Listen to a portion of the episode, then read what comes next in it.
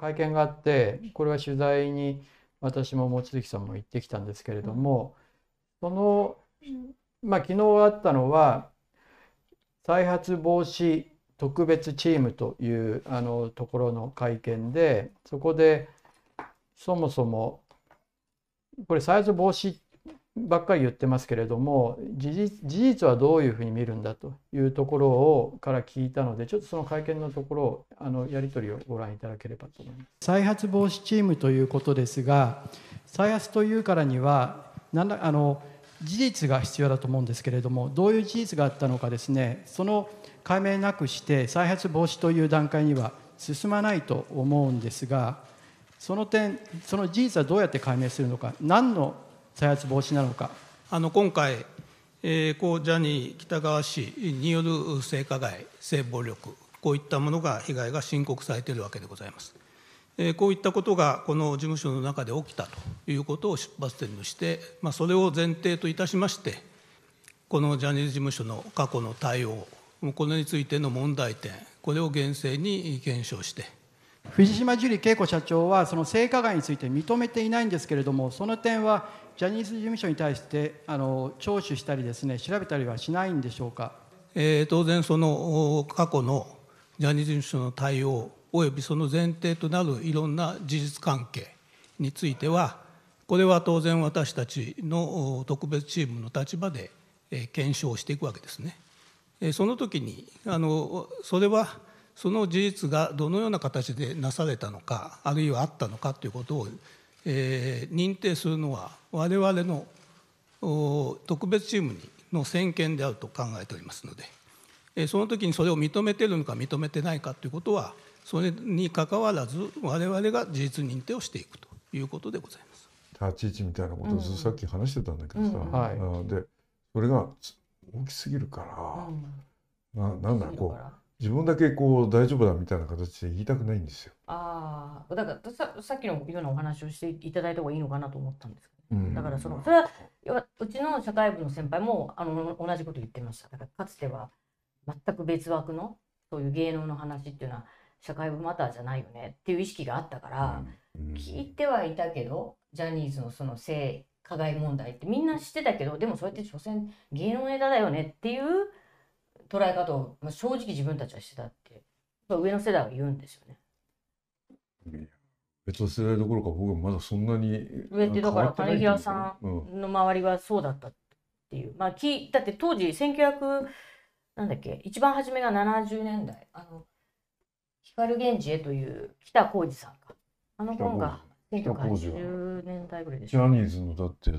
あれじゃない、最初のメンバーじゃん。北浩二。フォーリーブスでしたフォーリーブスだよ。フォーリーブスは北浩二と青井照彦と、誰だっけ、4人だったな。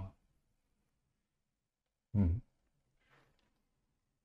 ちょっとこのまあだから多分なんかこう上の世代と若手の私とか私よりももっと下の伊藤詩織さんとかああいう人たちを取材したりインタビューしてきたような若い、まあ、テレビディレクターもあの新聞通信の記者もフリーランスも昨日は本当に TBS の記者が相当数来ていてテレ朝テレビ東京日テレとかも来てかなりあのフリーフリーの方フリーは松松谷さんぐらいかな、まあ、もしかして何人かいたかもしれないですけど。でニュースウィークジャパンタイムズロイターとか、まあ、かなり活発な議論が、まあ、TBS は一番積極的に質問もして一番積極的に報道はしてますよね。うん、特にテレ朝や NHK に比べるとその差は歴然としてるなとは思うんですけど。うん、まあこれはね、うん、僕はメディア長いことやってるでしょ？それでその中でやっぱり自分この問題が明るみに出てきてから明るみに出たというもうずっとあるわけだからそれで、うん、えー、このことについて直接的な、えー、日本の中でまあある種大変なことだなっていうふうなことの引き金になったのは BBC のドキュメンタリーと、はいはい、あと文春報道ですよね。でそれがあっても当初黙ってたじゃない、うん、そうですね、新聞も。うん、でおずおずと、えー、そのいわゆる芸能担当の記者とかあるいはテレビ担当の記者みたいな人たちがこれはあの反省しなきゃいけないみたいなことをおずおずと書き始めたけど、そのなんだろうな何何が自分たちがこういうことをその無視し続けるような引きがことの根源にあるものは何なのかってことをずっと考えた時にやっぱり自分の中にあるこうだってこれってあの芸能の話じゃんみたいな意味のこう、まあとっても嫌な話ですけど、まあ、差別偏見みたいな差別とか偏見みたいなものが自分の中にあってそれは今のメディアの中にものすごく深く救ってる。さっきから僕はなんかブーブー文句言ってるけど政治だとかなんとかっていう永田町とか霞が関とか、えー、そういうところの話が高級であってそれは力があって実際現場の人たちはそういうものに対して動かさざるを得ないじゃないかみたいな意味で言う政治があってけだなんちっても経済でしょうみたいな。で外国の特派員の外報部みたいのがあってで切った貼ったの社会部みたいのがあってみたいな。でその下に文化みたいなのがあって文化の中でも芸能みたいなね。そういうある種のとっても嫌なヒエラルキーみたいのがあってそういうものを長いことそのメディアマスメディアは維持し続けてきたみたいなものが分かるから言ってるんですよ。自分の中でも。だからそういう意味で言うとこれが長いこと表に出てこなかった理由っていうのはおそらくそういう差別意識とか偏見意識みたいなものがきっとどっかに作ってたからだと思いますよ。だからなおさら今こうここに声を上げる時にそのなんで自分たちは声を上げるかってことに対しての問いが自分たちに対してこう来るっていうかね。そこをすごく大事だと僕は思うんですよ。であのおそらくそのことをずっとやるってことはさっきから名前で言ったそのこれは、えー、あの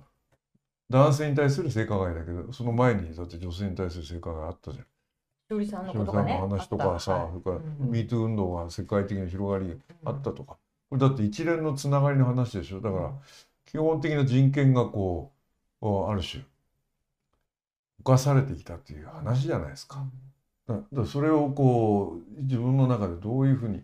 えー、整理していっていいのかなみたいなことをやっぱこれもやっぱこう悩んじゃうからこう。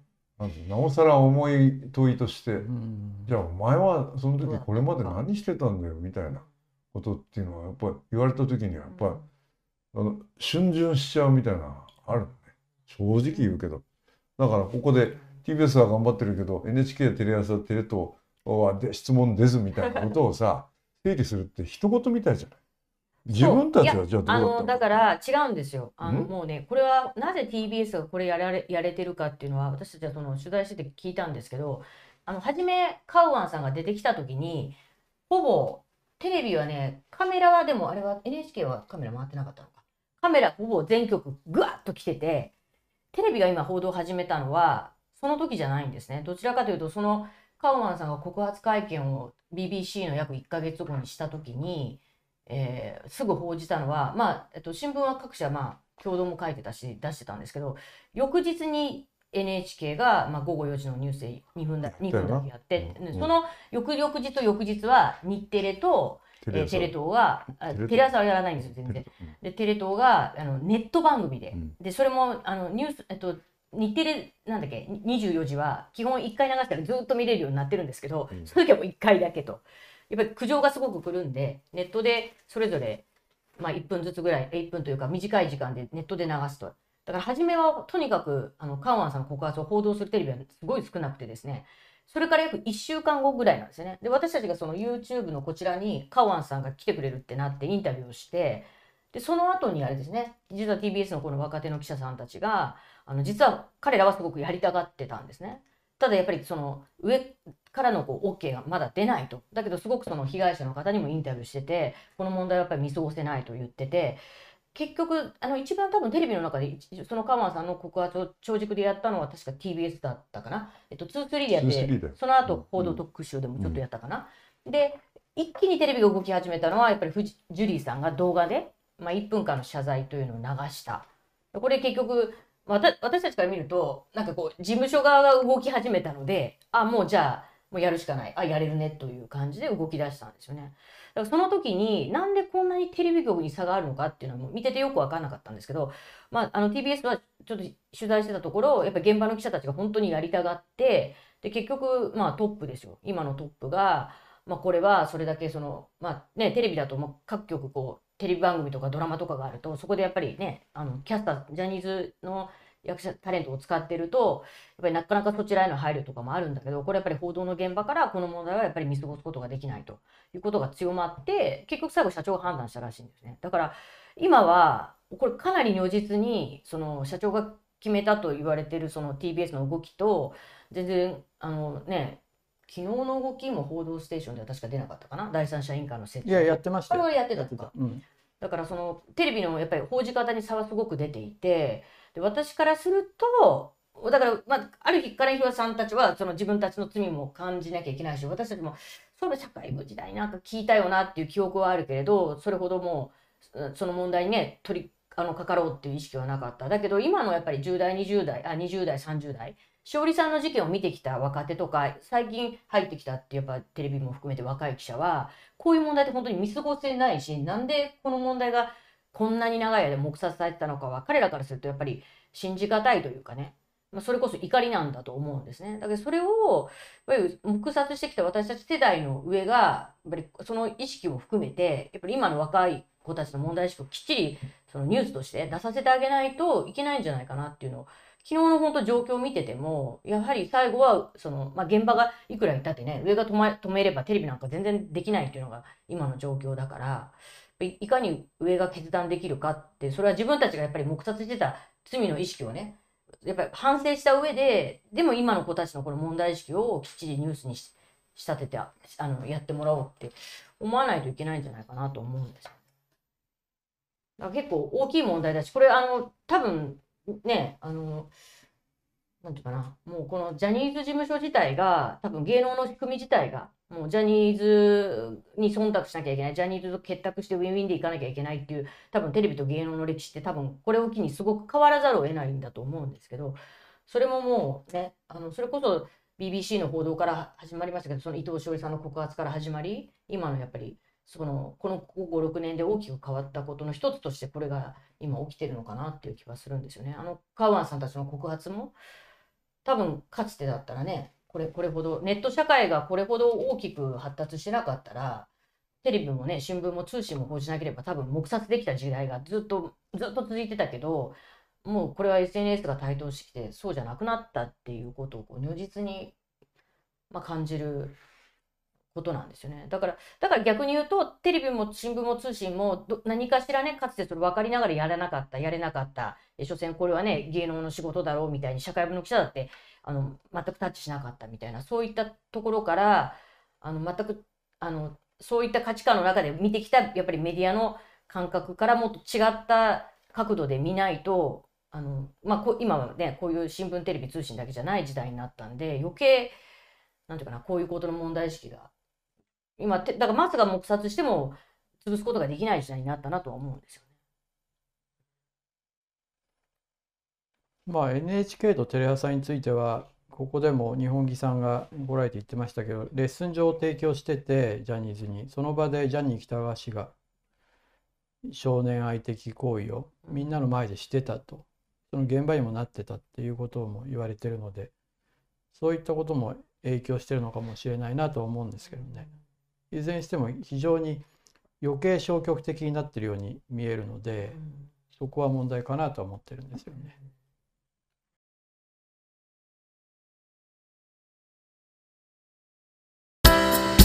アークタイムズポッドキャストお聞きいただきありがとうございます。他にも様々なエピソードがありますのでぜひお聞きください。動画は YouTube 上のアークタイムズチャンネルでご覧になれます。こちらもぜひご活用ください